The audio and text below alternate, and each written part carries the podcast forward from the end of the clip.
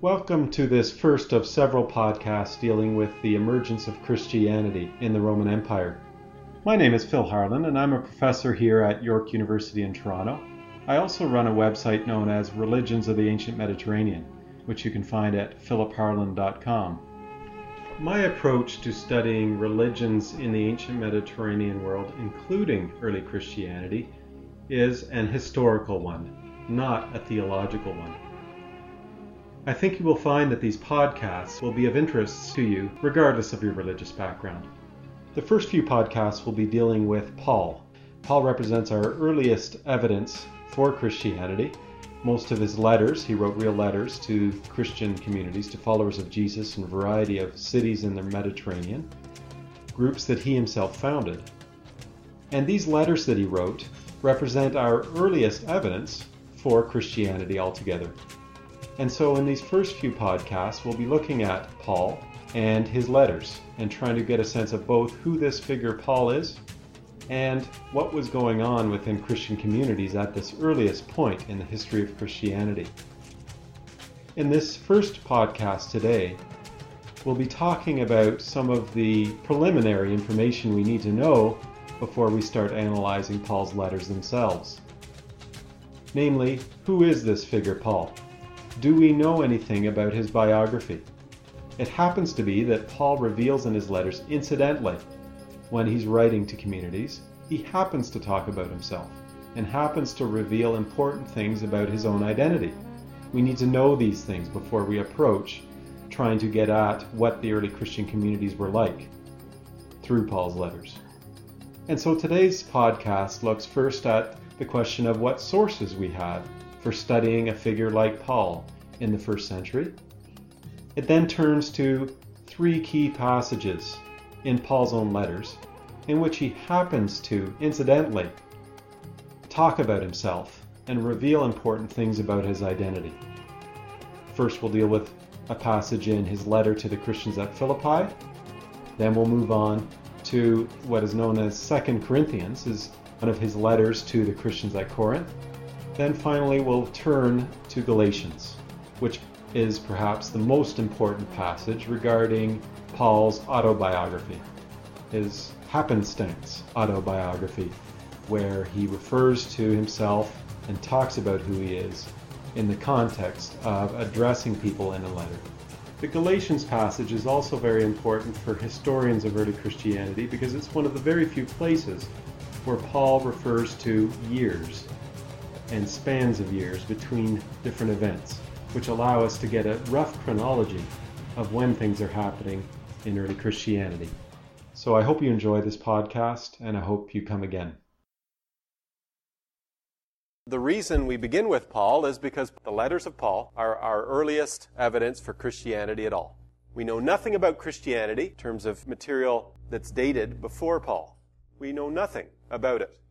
Paul is the first blip on the screen for Christianity in terms of a historian's viewpoint. Paul is our best evidence for understanding Pauline Christianity. As you're already beginning to realize, Christianity is a diverse phenomenon. There's a lot of things going on there, and we can't assume that what Paul thinks is what everyone else thinks. But he's our first glimpse of anything to do with Christianity, and we get a glimpse of what he thinks. And in the process, sometimes when we get in the letters, you'll see we get a glimpse of what some other Christians are doing, some other followers of Jesus are doing through Paul and through the people Paul is attacking rhetorically or people he's correcting. So let's get into looking at Paul a bit more now. In terms of sources we have about this figure, Paul, we always have to give priority to Paul's own letters. This primary focus on Paul's letters as sources for Paul's life also entails the secondary role of Acts even more than that. We got to figure out, sure, Acts is secondary, but even so, how can we use it for information about Paul? So those are our two main sources, Paul's own letters and then a historiography, a history writing from the first century that provide us with information about Paul. In fact, for Acts, that history we're talking about, Paul is one of the main protagonists in the whole story.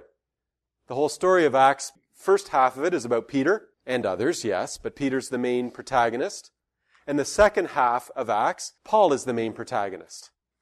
And so there's a lot of Paul in Acts, but we got to be careful about how to use it. let me talk a little bit about Paul in terms of biographical information that we have about him. And again, we have to focus on Paul's own letters on this. Once in a while, Paul in his own letters goes off on a tangent about himself. So we're lucky as historians that he does that sometimes. He could have not done that at all. But once in a while, he starts sharing biographical information. It's not because he wants to share biographical information for its own sake, but usually because he has a point to make in a letter, and it helps him to make his point, to refer to things about himself. And so it's incidentally that we get any biographical information about Paul. No one wrote a biography of Paul, and let alone Paul writing an autobiography. Some of the key passages are these. Let's take a look first of all at Philippians chapter 3. So Paul writes a letter to Philippi, to Christians. He had founded a community there, and then he leaves, and then he writes this letter. And in the context of writing to them later on, he happens to reveal things about his background. So Paul here is talking about other followers of Jesus who he disagrees with. So he's attacking opponents, and we'll get into this whole issue of attacking opponents as we get further into the letters. So I'm in chapter 3 of Philippians, and I am, uh, you, you know, in the first few verses, but especially from verse 2 and on. He's saying, Beware of the dogs, beware of the evil workers, beware of those who mutilate the flesh. He's referring to people who circumcise Gentiles. For it is we who are the circumcision who worship in the Spirit of God, etc. He's going on. If anyone else has reason to be confident in the flesh, I have more. So here comes the bragging, the sarcastic bragging. So he's attacking people who are saying you need to be circumcised in order to belong to God's people, circumcising Gentiles, not Judeans, Gentiles who are joining a Judean movement. Others are saying you need to be circumcised because that's the standard in Judaism. Paul objects to that, and here he's saying, if anyone has credentials, it'll be me. If anyone else has reason to be confident in the flesh, I have more. Circumcised on the eighth day, a member of the people of Israel, of the tribe of Benjamin, a Hebrew born of Hebrews, as to the law, a Pharisee, as to zeal, a persecutor of the church, as to the righteousness under the law, blameless. He's a Jew, member of the people of Israel. He was circumcised. He's of the tribe of Benjamin within the Israelites. He was a Pharisee. So he's placing himself within one of those sects you read about, one of those intellectual, upper class, educated, literate sects. He's here referring to something else that we'll find out about Paul too. And that is that he began as a persecutor of the G- Jesus movement. So at first, Paul felt that this Jesus movement was illegitimate and should be stopped. He then obviously became an advocate of it. So that's an important piece of information about Paul. He also refers to here, as a Pharisee, he followed the law to the T, basically. He's very familiar with the law, knows how to follow it. So there's one of those autobiographical little snippets that give us information about Paul that otherwise we would not know at all. The fact that he is a Pharisee means that he would be trained in Pharisaic modes of interpretation. And we'll see these all the time when we're reading through Paul's letters. So that's one of the passages. Let's look at another one. 2 Corinthians 11. And once again, it's in the context of rhetorically attacking opponents or defending himself against the attack of opponents, whatever it may be dealing with the fact that some of the Christians at Corinth object to Paul because when he writes letters, he sounds all great and mighty and rhetorically uh, sophisticated and all that, but when he's with them, he's a wimp. So they think he's a wimp, rhetorically. It's no longer this eloquent, sort of forceful, authoritative sound that you get from the letters. So this is how some of the Corinthians thought about Paul. They were probably the Corinthians that thought like this. It wasn't the whole group of followers of Jesus at Corinth. It was probably upper class, well trained people who are no rhetoric, who were thinking of Paul as a bit of a wimp when it came to speaking publicly, in person, not when it came to writing letters.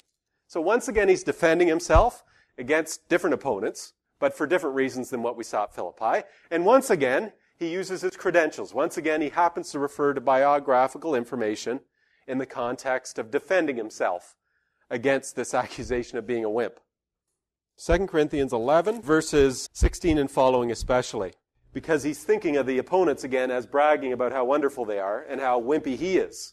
He now is going to sarcastically start bragging. But whatever anyone dares to boast of, I am speaking as a fool, I also dare to boast of that. Are they Hebrews? So am I. Are they Israelites? So am I. Are they descendants of Abraham? So am I. Are they ministers of Christ? I am talking like a madman. I am a better one.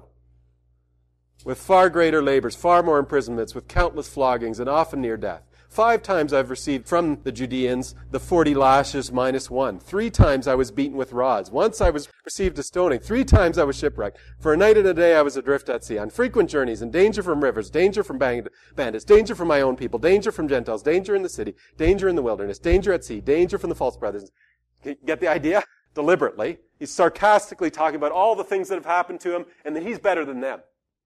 But part of what he reveals is once again confirming he's among the Israelites that he's a Hebrew, that he's Jewish, that he obviously has faced some physical problems in traveling around, that sometimes he's end up being punished in synagogues for behavior that was considered unacceptable among other Judeans in a particular place.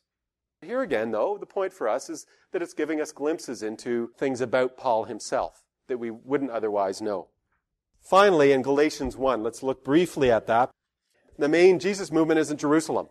And how Paul relates to Jerusalem is a very important question, in the, in, including that council meeting in Jerusalem. But for today, let's look at some of the biographical information in the first chapter of his letter to the Christians at Galatia.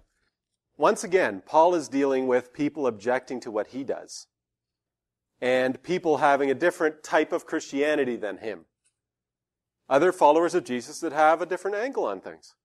At Galatia, Paul had founded a community, left, and once he left, other followers of Jesus came through from elsewhere. Probably Judeans who followed Jesus as a Messiah, came through and discovered these Gentiles worshiping the Jewish God. And that these Gentiles, thankfully, in their view, had, had adopted the idea that Jesus was the Messiah. Because Paul had taught that there, right? Someone else came through later. But they said, what on earth is going on here? Why are you not circumcised? You cannot belong to the people of God without being circumcised. And so some of these people who have come later are advocating that the Gentiles, the Greeks and Romans who have joined the Judean movement, of course have to be circumcised. Wait a minute here. Paul must have forgot some major thing here. We'll teach you the right thing. You need to be circumcised. And then Paul is writing to address this situation because Paul believes Gentiles should not be circumcised. Paul has no objection to circumcision, generally speaking. However, he has objection to certain aspects of the law, we'll get into this later, being applied to non-Jews, being applied to Gentiles. And the main one he's always upset about is circumcision. Remember the whole idea of the four common denominators? Where there was the covenant with God. And the covenant involved the people who God chose living up to the part of the covenant by following the Torah. In the Torah, it explains that the main symbol of showing that you're part of that covenant is to be circumcised. Just to give you the perspective on it. So these other Judeans are saying they need to be circumcised. Gentiles do. To belong to the Jesus movement. So once again, every one of the cases where we get biographical information about Paul, it's it either on the defensive or on the attack on issues of opponents. Incidentally, he gives us information about himself. And so he talks about his good message and he contrasts it sarcastically to the supposed good message of these opponents who are advocating circumcision. He calls it another gospel. I'm in verse 6 of chapter 1. I'm astonished that you are so quickly deserting the one who called you in the grace of Christ and are turning to a different good message. Not that there is another good message, but there are some who are confusing you and want to pervert the gospel of Christ, good message of Christ. But even if we or an angel from heaven should proclaim to you a good message contrary to what we proclaim to you, let that one be accursed. So he's cursing the people who are doing it. Now he's going to go on to some of his biographical information. Seems that the opponents here in Galatia, who have another gospel, think of Paul as illegitimate. Paul is not a legitimate leader of the Jesus movement.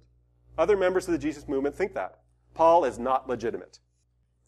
And that's what he's contending with. And so here he goes on to defend his good message as the right one over against some other Jesus followers who have a different view of things. Right? We're not talking about Paul as the norm and them as the deviants. We're just talking about two different groups of early Jesus followers with different views on things. This is his defense, so we have very defensive rhetoric going on here, and I'll explain that within the context of Greco-Roman rhetoric soon enough. But look at verse 11 of Galatians chapter 1, where Paul begins to defend his good message as the legitimate one. The way he does it is he says it came straight from God. Not a single human had anything to do with it.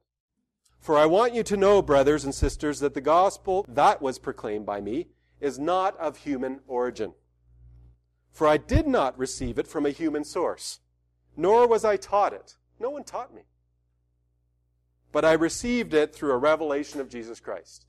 So Paul believes that Jesus, after he, Jesus was executed, that Jesus appeared to Paul. Paul believes this. And told Paul something. All of Paul's letters are about it. Go to the Gentiles. He believes Jesus appeared to him and said, Go to the Gentiles. Bring this movement to the Gentiles.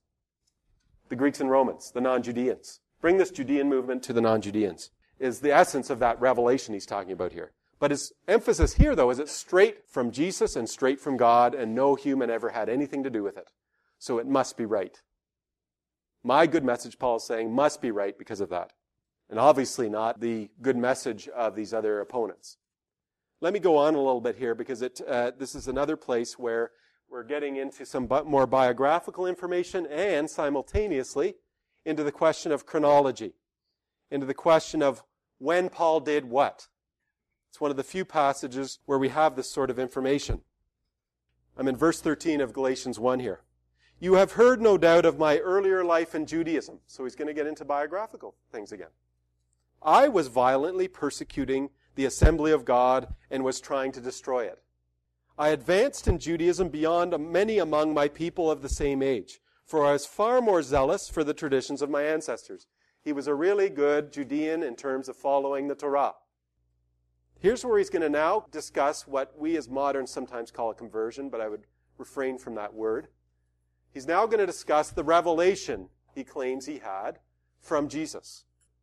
But when God, who had set me apart before I was born and called me through his grace, was pleased to reveal his Son to me, so that I might proclaim him among the Gentiles, I did not confer with any human being. Back to the whole thing. I didn't talk to a single follower of Jesus. He's bragging about that. I didn't talk to a single person who knew Jesus. Appearance involved Jesus saying to him, proclaim Jesus among the Gentiles. So this is the heart of what Paul's all about, is this idea of going to the Gentiles with a good message about Jesus, and we got to figure out what that message is. Persecutor of the church claims that God sent Jesus to him to appear to him. The message is, go proclaim Jesus to the Gentiles. Then he becomes an advocate. So this is very important biographical information about Paul, right? To know this uh, before you start studying his letters to understand where he's coming from. Let's go on here though, because there's more. He's giving more and more biographical information. Now he's going to be obsessed with Jerusalem. But right now I want to draw your attention to some of the chronological issues that come up here that give us a way of actually timing things in Paul's life. But let's go into this some more. Nor did I go up to Jerusalem to those who were already apostles before me, but I went away at once into Arabia. Paul claims that he had this re- appearance of Jesus to him, telling him to proclaim to the Gentiles. Then Paul went away into Arabia. Doesn't explain anything about what he did there. It's too bad he doesn't go on about what he did there. It would be nice to know. And afterwards I returned to Damascus. So he came back to Syria. The way he's talking is he was in Syria when he had that revelation from Jesus. He went away to Arabia and then came back to Syria, to Damascus. He's emphasizing he's nowhere near Jerusalem, which is where the Jesus movement is and where he used to persecute followers of the Jesus movement. Here's where it's interesting. You get years given to you. So after three years, he's saying that there's, he's gone to Arabia, has gone back to Damascus, still has not talked to any members of the Jesus movement in Jerusalem, which is where the Jesus movement is centered. And he gives us this number, three years. So, on one of these handouts here, I give you how the chronology works. So you have the execution of Jesus somewhere in this range, 30, and Paul's persecution of the Jesus movement. You then have, estimate, say it's 33 that Paul has the appearance of Jesus to him, as he claims. You then have a three year period we're here having referred to. Whatever you add to it, it gives you at least a rough idea of when things are happening, time wise. Then after three years, I did go up to Jerusalem, finally. Three years. That's a long time. Three years. That's how long it took for Paul to even go and talk to a single person in Jerusalem who was considered leadership of the Jesus movement. So now he does go up, but look at what he talks about. I did go up to Jerusalem to visit Cephas. Cephas is just the Aramaic way of saying Peter. Peter, who was a disciple of Jesus, right? And to visit Peter and stayed with him 15 days. So he hasn't gone at all for three years, and then he has a 15 day meeting. But then look at what he says. But I did not see any other apostle, except James, the Lord's brother. In what I am writing to you before God, I do not lie. Then I went into the regions of Syria and Cilicia. So in the, this next period here, and we're talking from 36 to 50 approximately, that he's saying he went to Syria and Cilicia and I was still unknown by sight to the assemblies of Judea that are in Christ. He still would, is unknown totally by everyone in Jerusalem except for he's met Peter for 15 days, and there was a brief meeting with James at some point during those 15 days. They only heard it said, The one who formerly was persecuting us is now proclaiming the faith he once tried to destroy. That's all they know about Paul. Now we have more chronology. Then after 14 years, now the question is, is this 14 years after the three years or including the three years? But take your pick. If it includes it, it's 17 years later. So in the 50s, we're getting into the 50s CE now, right? Chronologically. This is the only thing that allows us to chronologically pinpoint anything about early Christianity, by the way, is this, these little uh, references Paul makes. So then after 14 years, so we're around 50 CE now. Then, after 14 years, I went up again in, to Jerusalem. Second Jerusalem visit in a total of 17 years. Paul went to Jerusalem twice in 17 years, according to what Paul, Paul's saying here. I went up in response to a revelation. No one told me to do it. Once again, it's a revelation from God that he should do it. Then I laid before them the good message that I proclaim among the Gentiles in order to make sure that I was not running or had not run in vain, etc. At least you have a bit of the chronology now and a sense of this strange relationship between Paul and the main source of the Jesus movement in Jerusalem. That concludes this episode. I hope you'll come again. In the meantime, you can browse my website at philipharland.com. I like early Christianity.